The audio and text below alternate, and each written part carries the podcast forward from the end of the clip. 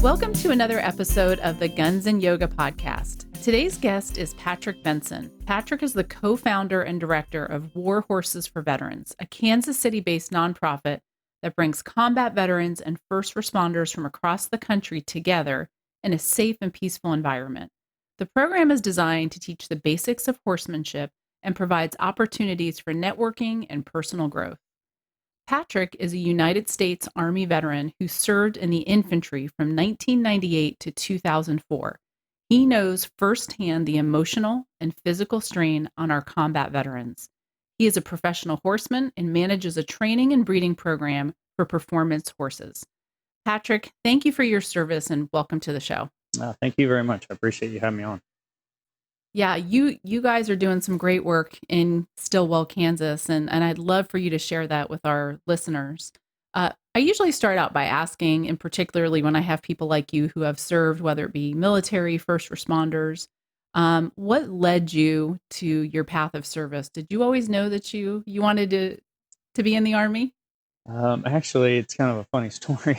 Um, my father served, uh, he was in the medical side of things. He was a doctor in the, the late 60s, early 70s. And then my brother went in, and we've had other family members and stuff like that that served in combat in different branches Army Marines.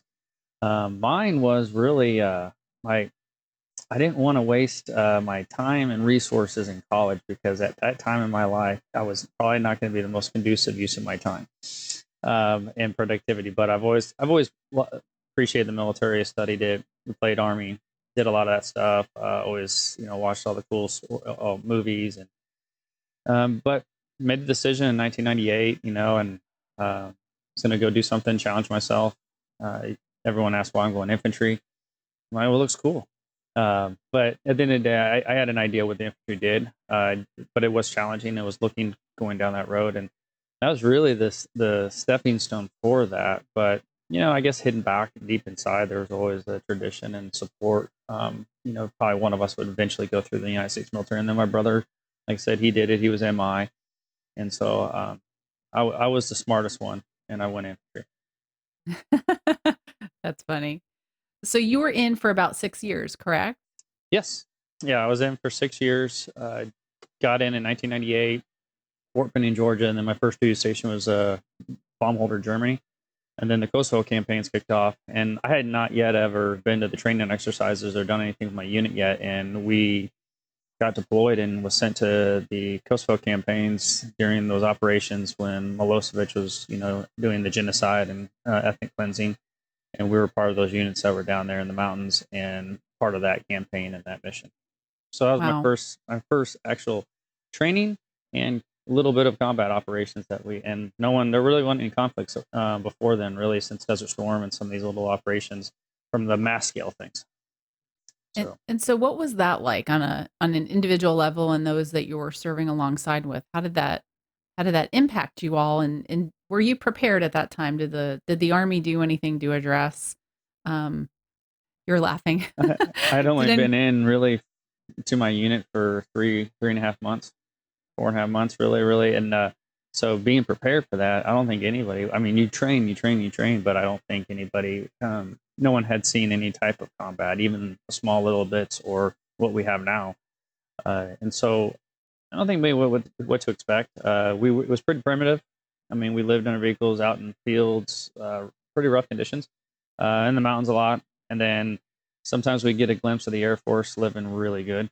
Mm-hmm. Um, but we, you know, there's it was an amazing opportunity, amazing experience. It was my first um, combat entrance uh, with loading vehicles in an airplane, and out of nowhere, thing goes black, flares go off, and you drop out of the sky and you hit the ground. Um, and they don't really warn you for that. And so at 19 years old, uh, it was it was an interesting experience. We t- I remember just we hit the ground, we all just staring at each other like, what just happened? wow.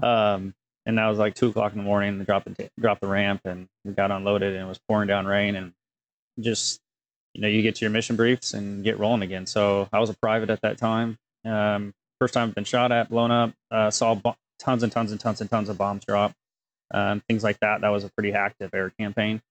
Uh, it was beautiful to watch from the mountains. So that, that part was cool. But I don't think he um, the reality of what was happening to those those people, um, villages being taken out, um, literally wiping out parts of civilization. Um, that part really didn't hit till a lot later. Um, there's little things that will trigger you from experiences like that, but as a young guy, I mean, you're just excited to be in an environment that you know with other, you know, s- soldiers and Marines and special operations. And I actually ran across a Marine uh, that was Force Recon at that time. He was there at the same location that I was at, and we were. He came through the program actually. And we were just chatting Mm. back and forth. So it was a small world. So when you after about 6 years when you made the decision to to leave, what what was that like for you? Is it something that you expected or did you expect to make it a career? I wanted to stay in and maybe pursue more of the uh, special operations side of things. I started having uh, problems with my knees. I had some surgeries, um, and and a lot of it just ended up kind of like hindering the future of that, and so quality of my uh, physical body. I was very active growing up, so we ended up making the decision to get out. And I honestly it was really abrupt. You know, I'm with my brothers over there. I was in charge of a uh, one section of a track. Basically, we were attached to the third ACR over in Iraq, and we I had one vehicle, my buddy had the other. Uh, we had like small squad side ele- elements, but we're very, very, very, very busy during that time of the year. And so, you know, next thing you know, you're you know with them, you share this experience for a year with them almost, and next thing you know, you're you're plucked from them and starting a business. Uh, my transition was very abrupt. I mean, you're in you're in engagements, and then next thing you know, you're filling out paperwork to become a civilian, and you, know you're you're pretty alone. And so, but you know, it's like anything. You you you set a mission, set a focus, and you prioritize and execute it. And I had no idea what I was going to do. I didn't understand business. I mean, grew up around it, but until you start one and do it, you don't really know what that you're doing. You can take you can study all the books you want. And then I, I remember I was getting ready to do terminal leave. I was going into post, and I called my father and was talking to legal, to, you know, getting everything ready for the LLC, and started PB Equestrian. So you had even though the the transition of the the, the excuse me, the decision to leave was abrupt, it sounded like you had a plan. it was eh, yeah it was a rough one but it was a plan um i you know i decided i wanted to go into that world and teaching. I like teaching. I like the challenges. Anything challenging and hard uh, task oriented is really my cup of tea. Uh the horses were great. Um, i didn't know what they were going to do for me um, from a pts side of things or from just a service of transition and what you do and what it can what the benefits can be until a lot later. But uh, i wrote a letter to a gentleman that was a world renowned horseman and had a good program after actually after an engagement in, in Fallujah and sent it home and eventually got to my my mom and she sent it to him and he said keep your head down I'll have a spot for you when you get home. And so that's kind of how it started. So so let's go back just a little bit. So while you were still in the military, you had an idea of of working with horses. And so is that something that you had done during your when you were a child or what what was what was the significance or how did that come about? I always liked them. Um, I was around them. I was if I was smart I would have got into them a lot earlier. That's where all the girls are.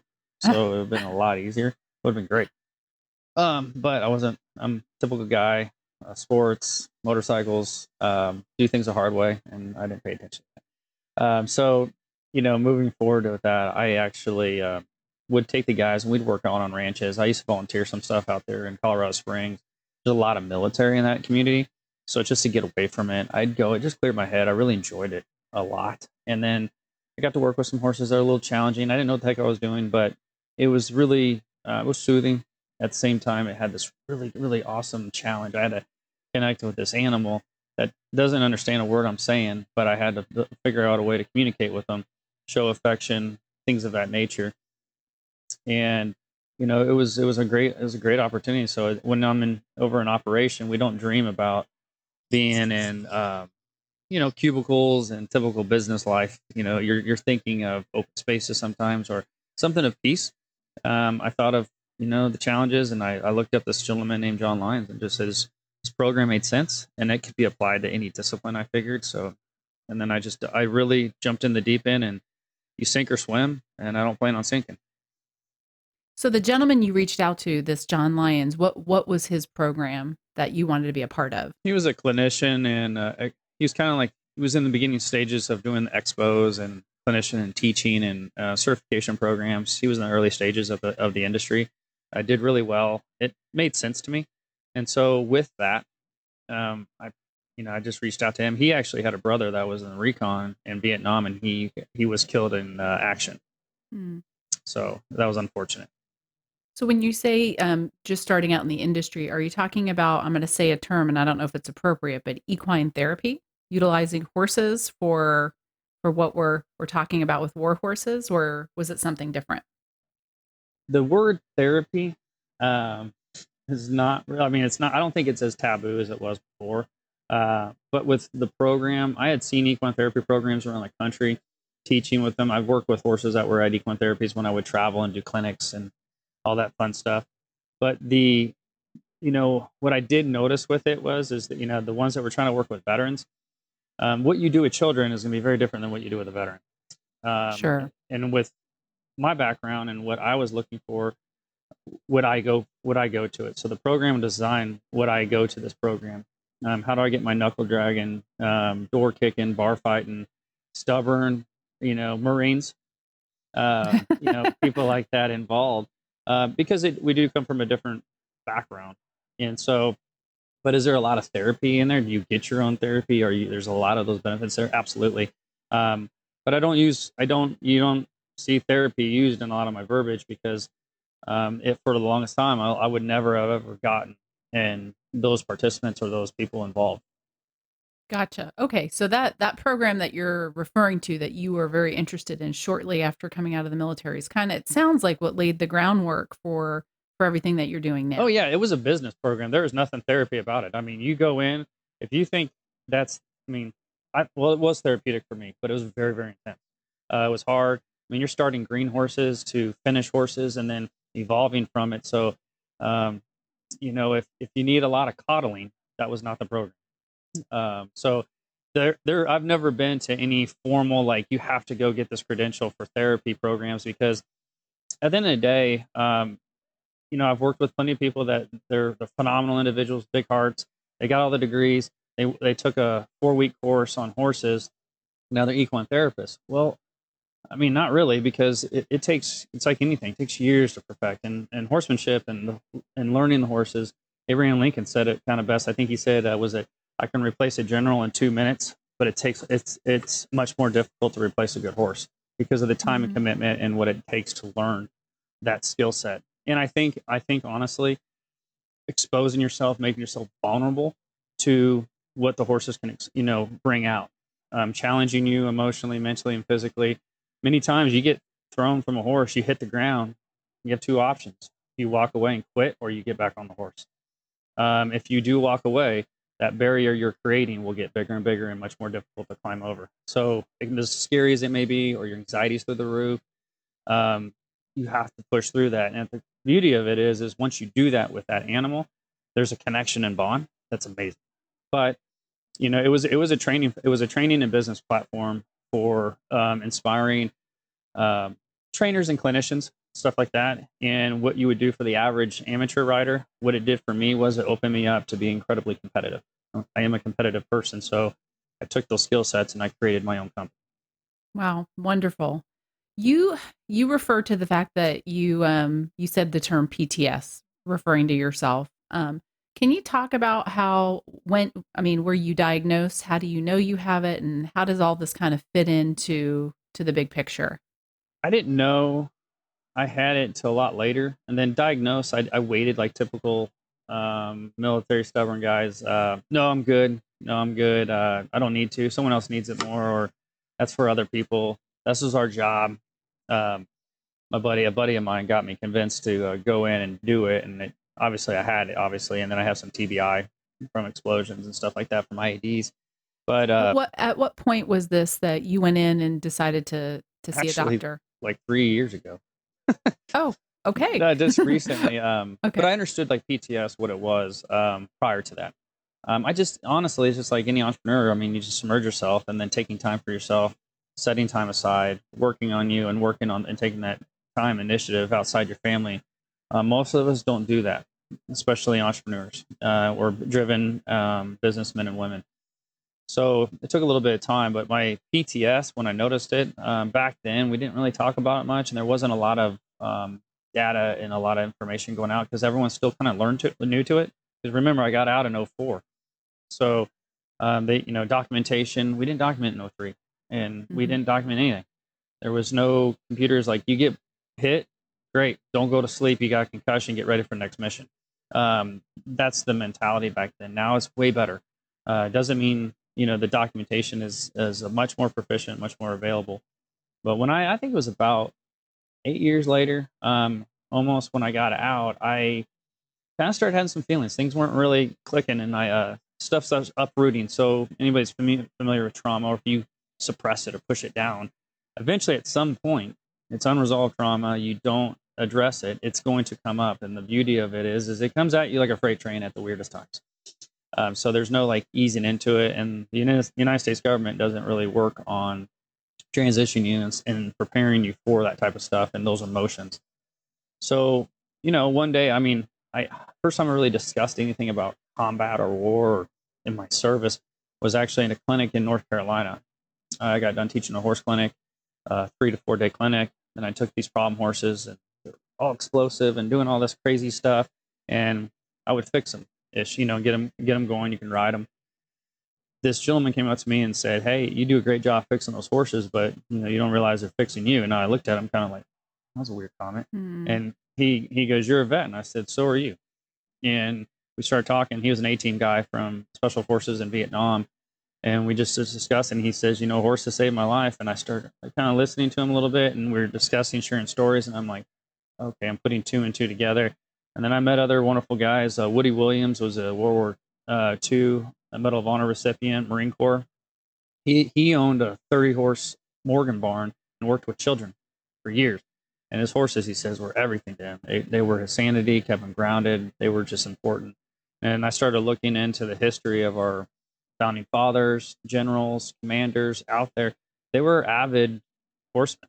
And then you look into the business world that are very, there's some amazing individuals that what do they do to decompress? What do they do to connect? What do they do? What grounds them? A lot of them, there's quite a few of them that ride, ride horses and work horses. And so there, there was a common, common ground there. And I think after that, I started realizing, you know, obviously what I was doing for a living was having a significant impact on my transition, but I still hadn't really discussed and faced it. Um, and so buddies of mine, uh, a good friend of mine, Corey Willie, he now works here. He's in Kansas City now. Uh, he he was in service with me over there in Iraq, and you know he had a rough, little bit rough transition, and he was explaining to me too, is like, hey, we have a lot of guys getting out that are just not doing good. You know, you have suicide, you have a lot of these issues. Um, but you you know when you come to learn too is, is as men mostly, but I think women are a little more open to feelings that sometimes they can be um, they'll approach it a little quicker and there's not as much as the tough tough persona you have to work through, uh, which is kind of great when you work with women, um, as long as they feel comfortable and safe, and you create a really good positive environment and you support that. It's amazing what can happen. But with men, if you can create an environment where they can be comfortably vulnerable and willing to talk and decompress, and there's no judgment, uh, they realize it actually takes more guts and strength to do that alone. Um, and the horses are a great avenue to do that because you can take you know someone like myself or um, challenge me first. Uh, don't limit me. I want to. If you limit me, I probably won't have anything to do with it. Um, so that part of it was with war horses was with these individuals. I wanted to make sure if they wanted to do something to even kind of a crazy level, we could say, yeah, we can do it. Let's just figure out the process and get you there, um, and overcoming those obstacles and those fears. And within that, there's a lot of healing, um, a lot of fear, a lot of, but you regain that confidence. So um, similar things that what happens with people. Um, I kind of made some adjustments in my life, uh, talked to some buddies, and then I, oh, I actually forgave myself on a three mile run training for a triathlon. And that was the beginning of War Horses. That's really kind of when I say it, what it began is when that day when like you can't control, when you understand you can't control whatever happened. And what it was, there's no good or bad. It's just that's what happened. And at the end of the day, you forgive yourself. No more guilt, um, you're not no shaming yourself, things like that. You let go of all that. Um, you can really move forward uh, and think forward in your life.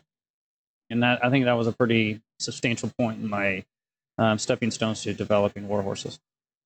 Wow, that's amazing, Patrick. Thanks for sharing all that because I I think you're absolutely right when we talk about stigma. I think that's really the biggest barrier for why people um, don't want to reach out for help. And so I think you've explained um, how your program and working with horses does a really good job of of helping to break down those barriers. And so, if you don't mind, kind of transitioning now, you, you already kind of started talking about it, but how did War Horses for Veterans come come into existence? I know that you uh, you talk about on your website who you have some co-founders. So talk a little bit about that for the listeners, if you don't mind. Well, I um, you know, I was kind of I was developing the program over a period of time, and prior to meeting, you know, Andy, Andy and Patricia Brown, I was piecing together like an opportunity to, uh, you know, I've had amazing owners, amazing um, clients that were pretty. I was sitting at a show in Kentucky, and I was like, man, this is amazing. I have these amazing individuals in front of me, very, you know, very accomplished, well-to-do, good-hearted, um, hardworking. I said, you know, that I want, I wish, you know, veterans had the same opportunity I had right now. This would be awesome. This would just be awesome. Because outside of the horses, though, as you know, is um, providing those avenues of mentorship, guidance, uh, Mm-hmm. direction is really, really important. You're going to have many mentors in your life. It's not going to just be one or two. And so uh, this was important to me that, you know, that, you know, I started kind of piecing things together. So a few years later, I, you know, Andy Brown had a stallion that they were having problems with, and a woman at the time that was managing his operation I had worked with one of her show jumpers and, you know, had, you know, what, fix it or whatever you want to consider it. And she says, Hey, I think uh, we have a problem with the stallion. I want you to work on. it." I'm like, Oh, I'm good. You know, I had plenty of business, plenty of work. I was happy with where I was and where we were going uh, with our company. And they're like, No, you I think you need to come down and check this horse. So that, you know, money's not an issue. I was like, Well, it's not about that. I just don't, I don't need to. I, I'm good. I, I think you and the owner would get along real well. I'm like, Okay, whatever. And the the funny thing was is three weeks before meeting Andy, I had a talk with my father, and I said, Dad, you know, I, I need a mentor. Um, I, I'm I'm craving a mentor. And then it was three weeks later. My dad's like, Oh, I understand. You know, he had a really good one that was for. Uh, he's a physician. He had an amazing, amazing founding father of uh, some of the hospitals here in Kansas City that mentored my father. And my dad's like, No, I know, I understand. And I, a few weeks later, I met Andy Brown and Andy Brown is a big-hearted, loving. I mean, he he'd do anything for you. He has a huge heart. He has no filter. Um, and so he's he's a pretty comical guy, but he puts everything on the table. He'll do anything for you. Um, and we met, and it was I, I won't use the words that we had discussion, but it was interesting. And and and we had a dialogue back and forth. And uh, I was working one of his horses, and he uh, he, he kind of just said, you know, who the hell are you? And I said, who the hell are you? And he says, I own this damn place. And I was like, oh, I think this guy's is gonna be great, you know. And we hit it off. He played rugby. I played rugby. Uh, we had a lot in common. Our- Our personalities actually are very similar, and you know, they were in a very different field in horses. And I, you know, something was a calling. You know, there's a purpose behind it, and uh, we built a relationship, and then we shifted, and basically, he hired me off the market you know, in a way. And then soon after I got into fixing and working on, you know, our program and redeveloping the business there, we sat on the front porch and he says, I want to help veterans. I said, Well, what the hell do you mean by that? And he goes, uh, No, I want to, I help because he's employed vets. He's done a lot for veterans. He's always had a passion to help veterans. And I was like, Well, I have a, I have an idea. I know it will work.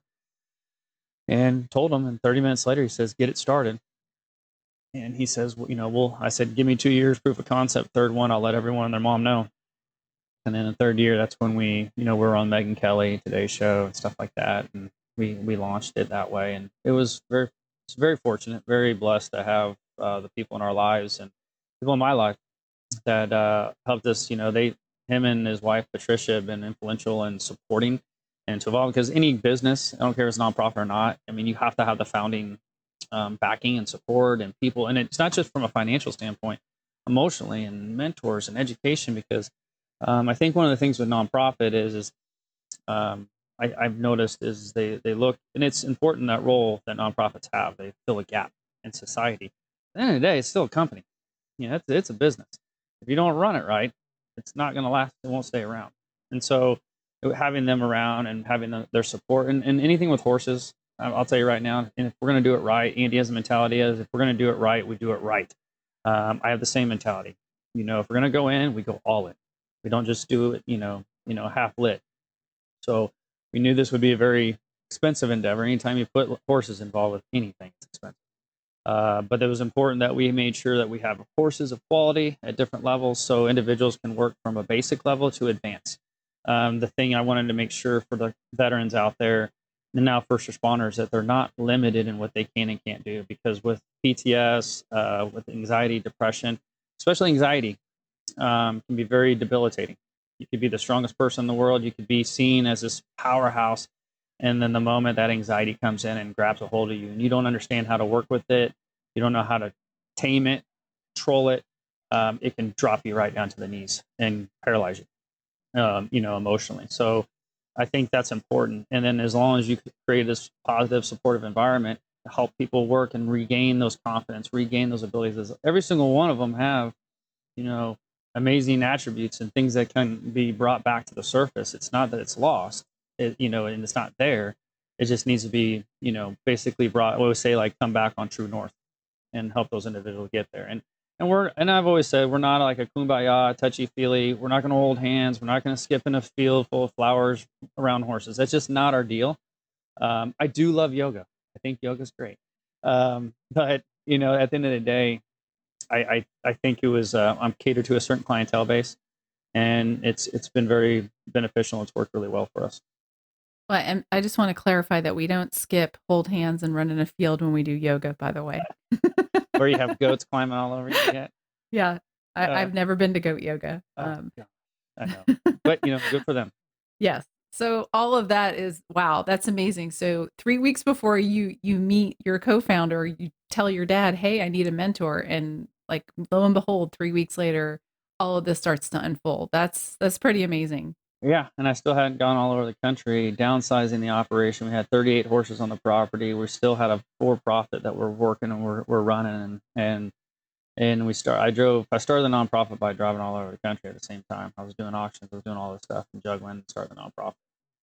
And like any other business, you know, and when you start, it's just you and maybe one other person, and you're the janitor and you're the CEO you said it took a couple years before things got got started officially started i mean not the behind the scenes work you're talking about. What what year was that and when did war horses officially become into existence? 501c3 was established in 2014 right around september october. Uh, first veteran that came through was 2015 and then soon after that uh, we reunited uh, two Vietnam veterans. And I want to make sure I bring this to light too is that the Vietnam era veteran was important to have involved with our organization because those individuals are who we looked up to, who we read about. We, I mean, it's who you inspired to do. I mean, like, like, these guys, I was like, you know, read these stories, holy smokes, you guys are amazing. Um, but you know, think about how they were treated when they came home, things like that. And they still haven't, you got to realize like they they just went to work and I had never really dealt with any of that. So uh, we reunited two individuals, Gary Llewellyn and Lloyd Pittman. The Lloyd Pittman was Gary's door gunner. Gary Llewellyn was a scout pilot in Vietnam, first of the ninth Cav. Lloyd was 75th Rangers. I was part of the LRRPs teams back then. Uh, amazing individuals, and then Gary became very influential part of our program. I met him, you know, shoot right in late late 2015, early 2016 and we reunited them. It had been like 48 years since they had seen each other. Wow. How um, did you, how did that come to be? How did you decide to get those two together? Through friends, uh, through my family. And then Gary came down and met me and we kind of hit it off. You know, we just had a lot common. And then I asked him, I said, do you have someone that you would like to connect with or someone from Vietnam? I said, we'll take care of it because we pay for everything. You know, we pay for fly everyone in. It costs them a dime. And we make sure they're a good fit for us and we're a good fit for them. And we brought them together. It was a like it's amazing. It's still the story of it, of having them together and seeing them together because they had an incident in the air that then they had to meet, hurry up, get back to the AO, and then that was the last time they saw each other. And Gary had to go to the hospital. Um, so the you know, and and then his service was over, and so they never had closure from that. So there's a lot of closure that you get if you can reunite. That's why there's programs where you do reunions there's it's really important because there's a there's a closed chapter, um, and then you know the bond you make over in combat is like nothing else. Mm-hmm. so when we brought them together, it was amazing. And then from that, it, it led us to bring other um, Vietnam veterans together, and we brought a group of 75th Rangers uh, LRRPs teams together, and that was extraordinary. It was like having the History Channel um, uncut, unfiltered. and it was uh, a true honor to you know bring them together and do the amazing and spend time with those guys um, because at the same time they can help us you know prevent us going down the same rabbit holes that themselves or their buddies went through or the things they've seen over the years. So that's been very a very uh, fortunate event. Covid last year obviously put a strain on bringing because we finished the building. We wanted to bring um, do a big reunion and bring a lot of the vietnam veterans back and bring some new ones and let them share the new space at the same time get them together get them to heal together. And it's made a big difference and so that's always been something part of the mission is always to get back to the vietnam era and support the uh, individuals that fought the wars ahead of us that is so cool because it makes me think of so many things but um, when it comes to first responders since that's my background i think a lot of times we tend to forget even though we're having these conversations a little bit more regularly now about healing and PTS and TBIs. Um, there's all these people from before that none didn't get the benefit of this type these types of programs or or even having this type of conversation. Um, I've had a few people approach me that are both 40 year law enforcement veterans after taking a class of mine where we talk about some of the stuff and they said they've never heard about any of this before and they wish they would have had uh, information and access to programming and resources. So I think it's outstanding that you are you are giving back to those that served before us. Oh, I mean, absolutely. I mean, we wouldn't we without them we wouldn't have had what we have. So it's so a, cool. You don't forget that. Um, we always hear it too. You hear, you know, I wish this, wish we would have had this when we were, um, you know, back in the day. But at the same time, like, well, I mean, you have it now. You know, just because you're older doesn't mean it's not effective. Um, and like you said, for first responders, I mean, that you've got a, a group of individuals that are really behind with things. There's a lot of focus with veterans, and now there's so much has happened, and there's a lot of positive progression. I think with what I've seen, me not being a first responder, but supporting and you know us providing this location and this and this awesome opportunity with it. Um, I, I think they're making leaps and bounds pretty quick. I, I just it's going to take some old timers, some old thinking, some styles, culture, a lot of culture mm-hmm. change.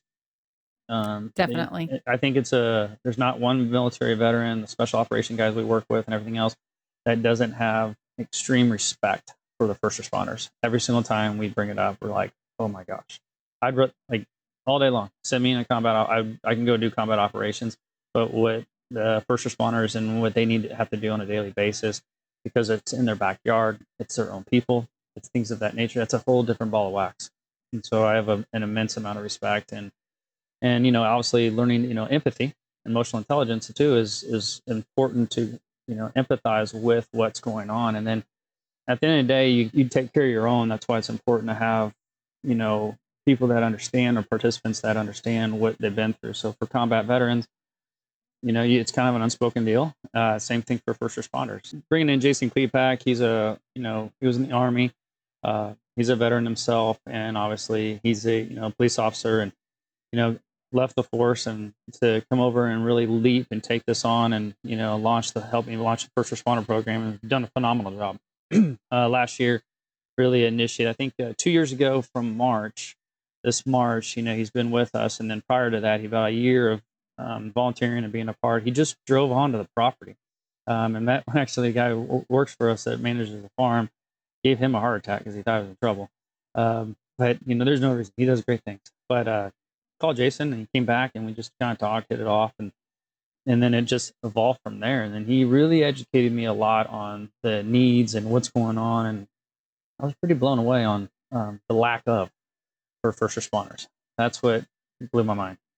So just to kind of back up a little bit, um, you obviously start out this program is for veterans, and then you you stumble upon this guy who's at the time on duty, working in uniform in his patrol car, coming onto your property. Correct? Yes, yes. And okay. with all the vets that we've had, some a lot of our fire or police that we've flown in, um, it was just like a building block. And then Jason drove on the property, and I was like, well, this must need to happen.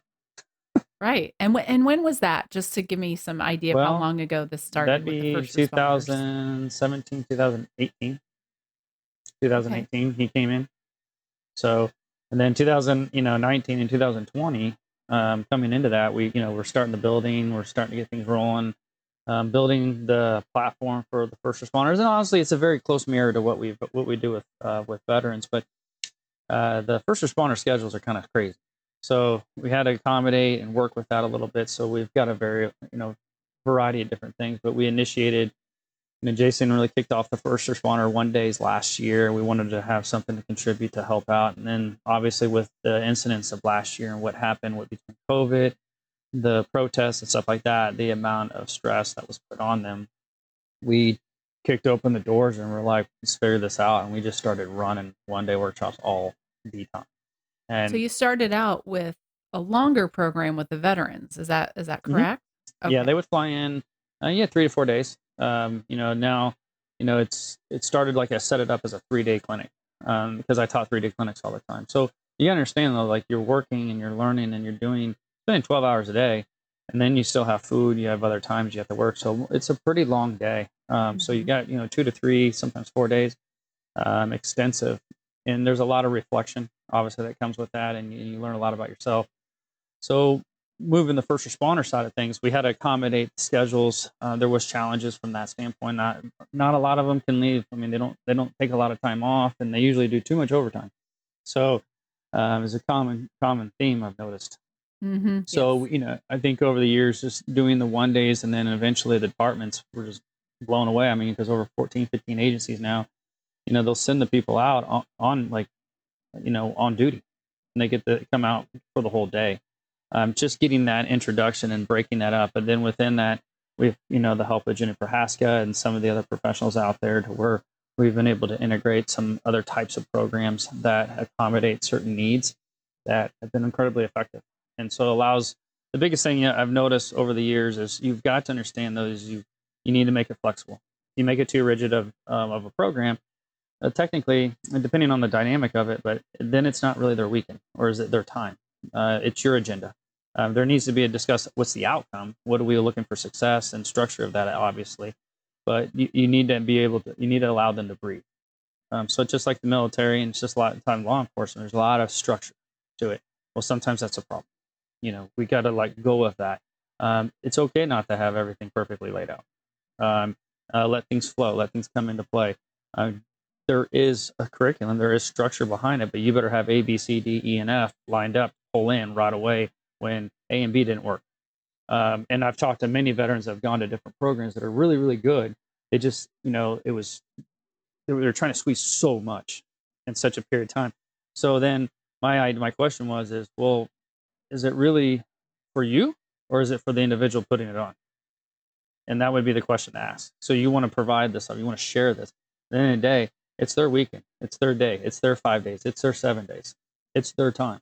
So, So you kind of let them guide how things go in a way. in a way, we structure. I mean, there's we we guide it, we roll it. There's, I mean, there's a pers- purpose, place, and time for everything.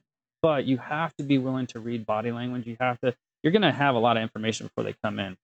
Is there physical limitations? If there isn't, um, personality traits, um, different things like that. So you'll have an understanding of how they receive and give information, uh, if that makes sense. So you know, over a three or four day, you know, intensive program, at the end of the day, with Group A, our outcome is: did they decompress? Did they, well, if you say reflect, did they get the clear head? Now, from that, are we moving forward with a different mission and different direction in a more positive manner?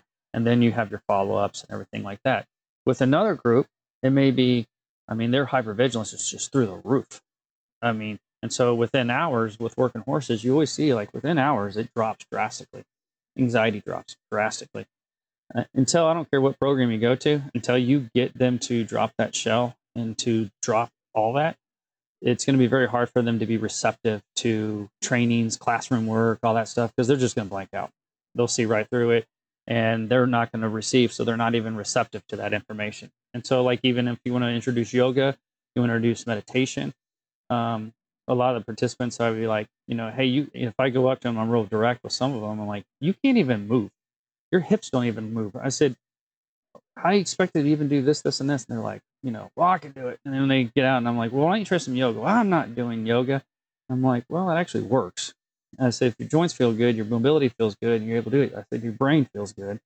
I said, you'll be surprised what your, your body will do. My wife got me into yoga um, actually in the early stage of our, our uh, relationship. We had just met in 04. I had only been home for a little bit. and my knees sounded like Rice Krispies. My joints hurt. My body hurt. And she's like, "Why don't you just go to yoga with me?" And I'm like, "I'm not going to yoga. You're out of your mind." She goes, "There's really pretty women." And I go, "I'm going to yoga," and we went, and um, I it was really hard. I, it was really challenging for me, and I got a lot out of it. And so, teaching breathing, meditation techniques, stuff like that, to be a great horseman, um, man or woman on that side, you're going to have to learn to breathe. You can't breathe, you can't control your emotions. And then that controls your environment and your energy. So that's uh, been a really fascinating journey. The past, even just past couple of years, learning more about that type of techniques um, and things like that. Like we talked with Kim, was you know everyone's going to be for different programs, different needs, different deals. But at the end of the day, we're trying to get them to just can you be present? Can you be can you have peace in your mind? Can you be okay with the past and move forward with the future? And and then honestly, just you know enjoy life, challenge yourself. Yeah, absolutely. Um, so if someone listening is interested in coming to War Horses and they whether they're a veteran or a first responder, I know there's some some different offerings do you have to fill out an application or how would somebody go about doing that? Because you also mentioned some paperwork and having some information about people ahead of time before they come through. Yes um, you, you, there's an application process. Uh, we're actually in the process right now of actually uh, putting together a new website. Uh, we're updating everything. So like the first responder program you know you can you would go to uh, jason at whfv.org and you would reach out to jason and with Brett Court right now. Back, he's on board now. With we brought on for director of development and support with the first responder because of the demand. Um, those two work together a lot with with that program, which has been great. Um, those two would handle the first responders a lot. Uh, with the veteran side, I have a you know we have an additional team, and those individuals, uh, Brett and Jason, are a part, and they help out when available for that in case depending on influx. Um, so at whfv.org, you go to the website, you can hit apply or you can a lot of times we're going to have a new process to where you actually inquire about it. And then i'll i'll hop on the phone with you. We'll kind of do like an interview you know and make sure what you're looking for. And if it doesn't if we're not a fit it's not a big deal. We'll, we'll find another program we'll find other things you can do. Um, it's not the end of the world. Uh, right now we're in the process of doing something called it's a brand new programs called war horses for SOF uh, for special operations um, community.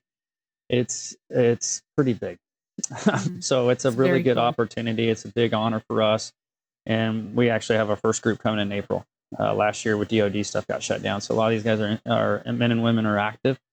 And so we're trying to, if we can, can we get involved with them before they get out? Can we help with that transition so we can plant that seed and then snag up some of the ones that did get out afterwards? So then those are, that's one of the, one of the agendas for that. We've got a great team there. We've got a tactical psychologist that comes in on each time for those groups pretty in depth. So that will be up. So if you're special, you're part of the special oper, uh, special forces community, SOCOM, the whole JTAC, everything, you can apply through that process as well. And then for the veteran community, reach out at info at whfv.org and we'll get back with you. We'll be posting some specific special workshops through the year. Um, unfortunately, with the demand of the program, we're, we're limited on what we, we can and can't do, you know, obviously, and then we're ramping up from COVID and all that. So but you will see some amazing leaps and some amazing growth within Warhorses over the next couple years. And you guys have an amazing facility i got the opportunity to visit. And the thing that, that kind of struck me about it is that um, besides the fact that it's beautiful and it's a really great facility there's some other things that you guys are doing that's pretty cool some some follow-up programs. And one of the things i want to make sure people know about you specifically is is your mad culinary skills and how you incorporate that in into this whole philosophy of what you guys are doing there. Uh, food is important. Mm-hmm. Uh, food drives an army. Uh, if you want to you want to take over and conquer, you got to feed and, and you want to you know get in the belly. You know, I would say.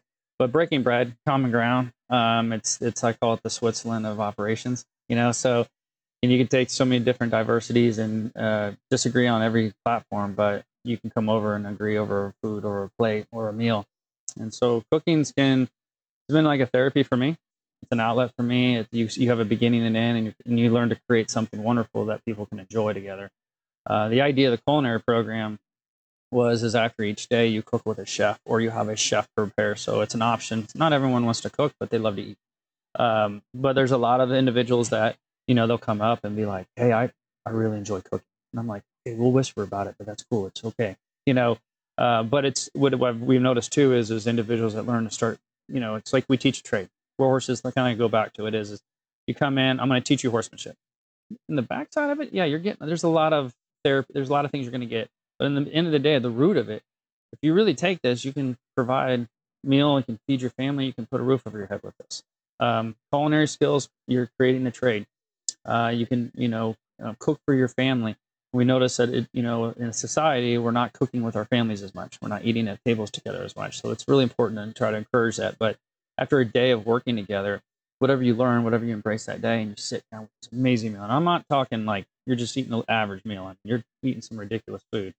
Um, you hit all your senses, but it, from a psychological standpoint, it's going to help you ingrain that experience. You'll remember what you experienced that day. And like you came that, that, that day with Ken, it was awesome. I, I love hosting people and having meetings with them, and we're cooking together. So you sat there while I cooked, and we talked, discussed, chat with everyone. Um, that's unique. Not a very not every day you get to go to a professional kitchen. It's not it's like it's a really nice kitchen. Yes, incredible is. supporters and chefs that helped make this happen, and Greg Oliver that helped design it. Um, it's it was uh, I just it, we just love doing it. And then you you know eating a good meal, and then within the programs you'll see in the future you'll see a lot of more nutrition get involved, and you're going to learn how to cook for yourself because I think that's one of the problems. We could do a lot of these wonderful things for the mental health side of things. But let's get real. At the end of the day, if you don't change certain habits, if you aren't willing to be the change, and diet is unfortunately everyone uh, diet is really important, and you're going to change with age. So knowing what your gut health and all the understanding your body is going to be really important. Uh, your mental state does improve. Um, it's science scientifically proven. It's just a matter of when it comes down to it is discipline and willing to make that change. It's hard. Change is scary, but at the end of the day, it's necessary. Yeah, there's a whole field of of science. It's nutritional psychiatry, which talks exactly about what you were just referring to. And you know, eating fast food versus eating um, salmon, Brussels sprouts, and salad prepared by Patrick, uh, two vastly, completely different experiences, and how much better for your body. Um, so yeah, no, I, I couldn't agree more. I think that's that's awesome that you guys are doing that. And then when I visited, I had heard about some other things that you guys are working on follow up programs, transition programs, mm-hmm. um, wellness programming. Can you speak a little bit about what you guys are offering there? Right. Uh, transition's always been a very important part of it. Um, there's a lot of good companies out now that have really stepped up and helped with military transition. But what I found out last year was is the first responders don't have transition programs, um, which is pretty baffling. So I, I think anybody that's you know has those connections from resume for connections to uh, helping narrow that gap. And um, just like many of the military guys men and women um, and the first responders your vision's about that big about of what's out there.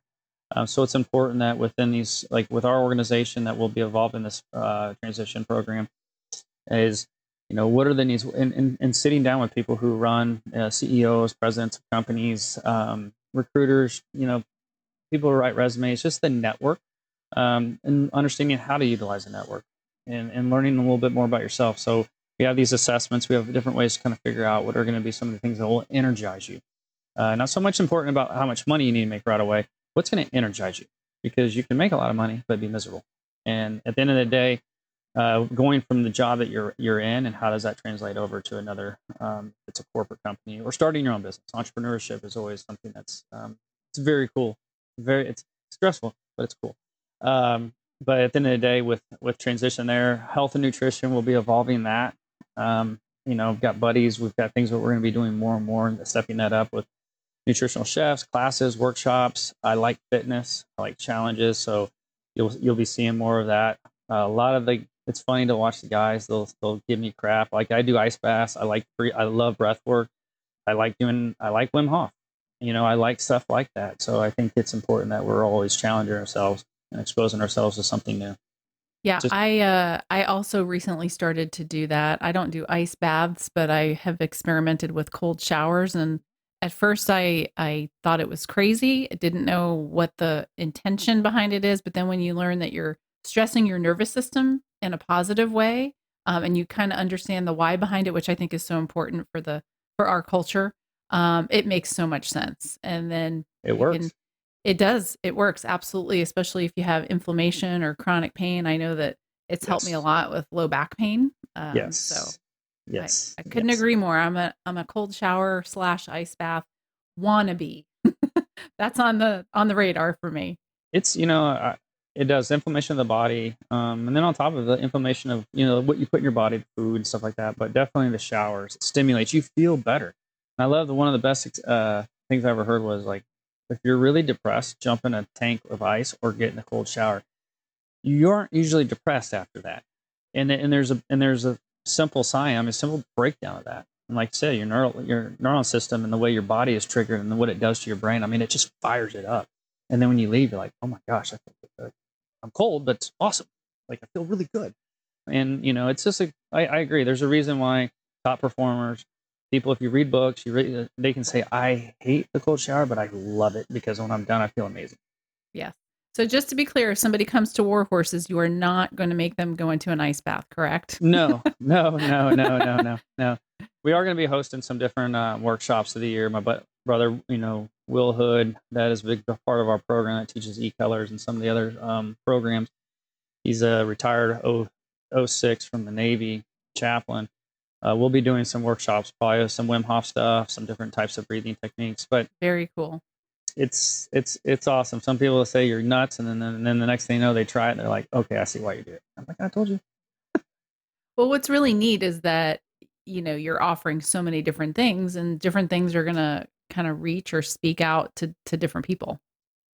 Absolutely. Um, the horses are, I feel the horses are one of the most underutilized tools, and they're starting to get notoriety of it. Um, but there's so much you can get from it. Um, so if you just do the ground stuff, that's fine. But when you get on their back, you're vulnerable. You take it to the next level, you're even more vulnerable. The more vulnerable you can be, the better off you're going to be, uh, because that's the more you have to let go, and and be comfortable with. And the one moment you can do that, it's like an elephant stepping off. The moment you're able to do that, Mhm. um, I always tell the guys like you know be the change, and at the same time you know, you know if nothing changes, nothing changes. So you know if it, I always think in my head, I was like if it scares me and it's hard, and it's not going to cause too much too much bodily harm, it's not going to affect my family. I said I probably should do it, and so that's kind of just my the way I look at things. Yeah, and that's a that's a really great philosophy because um, you can't grow unless you're a little uncomfortable. That's Right. kind of one of my mottos too. So as as we wrap up here, I just want to make sure I I bring up something you talked about earlier, which is mentorship. So you already talked about the mentorship and that piece, what you're doing for transition for first responders and military who are leaving their career or who have already who, who have already left it. But you also um meant you yourself seem to mentor people, other nonprofits, because I know recently um, there's a nonprofit that's just starting out, Swell, which is all about surfing, kind of the same or similar concept with that self efficacy, teaching a new skill. And so, if you don't mind just talking a little bit about how um, how that works, and you guys help to host a fundraiser, and and why it's important to you to do things like that. Um, I think if you don't share knowledge or share experiences, you're it's a very selfish act. Um, because um, you, you sh- the ultimate goal is to empower others and see them. You know, and it's like, what's the definition of success? And I would say seeing others succeed through what you you know what you've created. Um, it's it's an awesome experience. So meeting Rob Anderson with uh, Swell, was about over a year and a half ago, uh, sitting down with him, bounce stuff off. I immediately got his vision, understood it. Um, I like the ocean. I love how the ocean um, humbles you. Horses humble you fast, like, really fast. Um, at the same time, the ocean does too. You are smaller than a speck of sand when you're in the ocean. And so I think that's really healthy for people. At the same time, there's such a beautiful connection because there's a lot, there's connection to nature. There's a healthy challenge to it. Uh, there's all these things that are very fulfilling. Um, and, and you don't think about other things. I mean, you're focused on the environment and you're in at that time. So your hypervigilance does come down, but you still have to overcome your anxieties and self doubt, things like that. But when you do and you have a support group around you to do that with, it's like I always say, you don't clear an obstacle by yourself. You tat, you know, if you're going to go in and breach a, a building, you're going to do it as a team. You don't go by yourself. And even then, it's still scary, but you feel really good because you got your team behind. Um, it's the same concept. So being able to get back and sit down and talk with Rob and see that come forward, and then making our facility available because at the end of the day, I was, you know, we always say is like, this isn't mine. This is ours. Um, the building is to be shared. It was, it was built to share. So for Rob and everyone, for us to come together and sponsor people to go on these trips with Swell, uh, it's always been important to work with other nonprofits and work with other teams. And you know, Rob's got a great mission. Um, I believe in it. I, I, went on. I think yeah, I went on the first trip with him. What we did in California, and that, that was a blast. I didn't have like I got to run like an Energizer bunny. I got up super early. Could surf all day. I could destroy my shoulders. It was awesome. You know, and and we we cooked, but at the end of the day, just uh, just just share the struggles and hopefully each time you do that, you can you can hopefully make it easier for each individual that's creating something like this or running a business, nonprofit, for profit. Um, you can don't try to reinvent the wheel. You know, help them try to get to where they need to get a little quicker. Uh, there's, it's not the easiest thing, but at the same time, it's a very rewarding, very fulfilling thing to do.